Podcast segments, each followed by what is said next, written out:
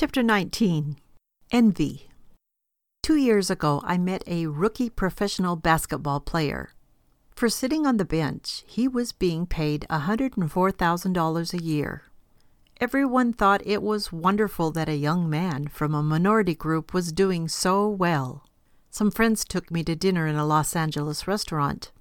At the next table, there sat a very popular man in the world of entertainment who usually makes several hundred thousand dollars a year at a minimum. He is very widely admired. All well and good. If these men render services worth that much to people, then they have earned their pay. What bothers me is this.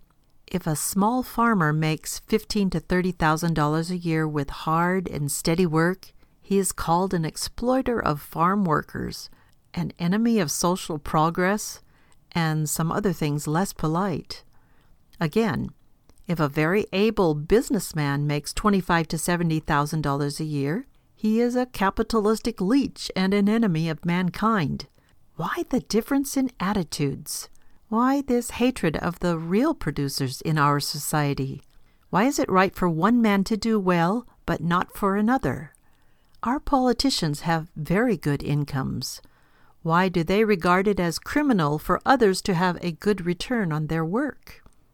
Scripture tells us that a sound heart is the life of the flesh, but envy the rottenness of the bones. Proverbs 14:30.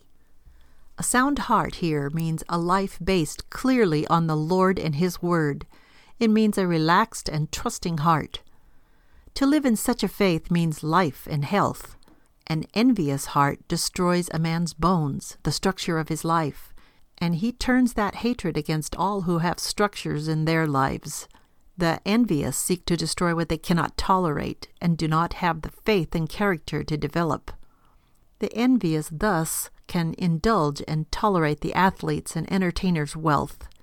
They cannot tolerate the success of good and honest working men because such success points to the need for patience, work, and discipline in themselves. Our Lord put his finger on the cause. Is thine eye evil because I am good? Matthew 20:15. He made clear to the Pharisees that indeed their reaction to him was evil precisely because he was good. The immoral hate the moral. The ungodly hate the godly.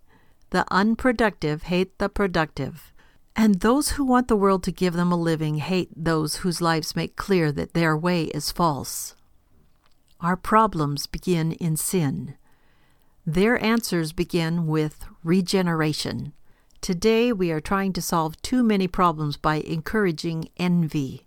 We solve nothing thereby, and we destroy much.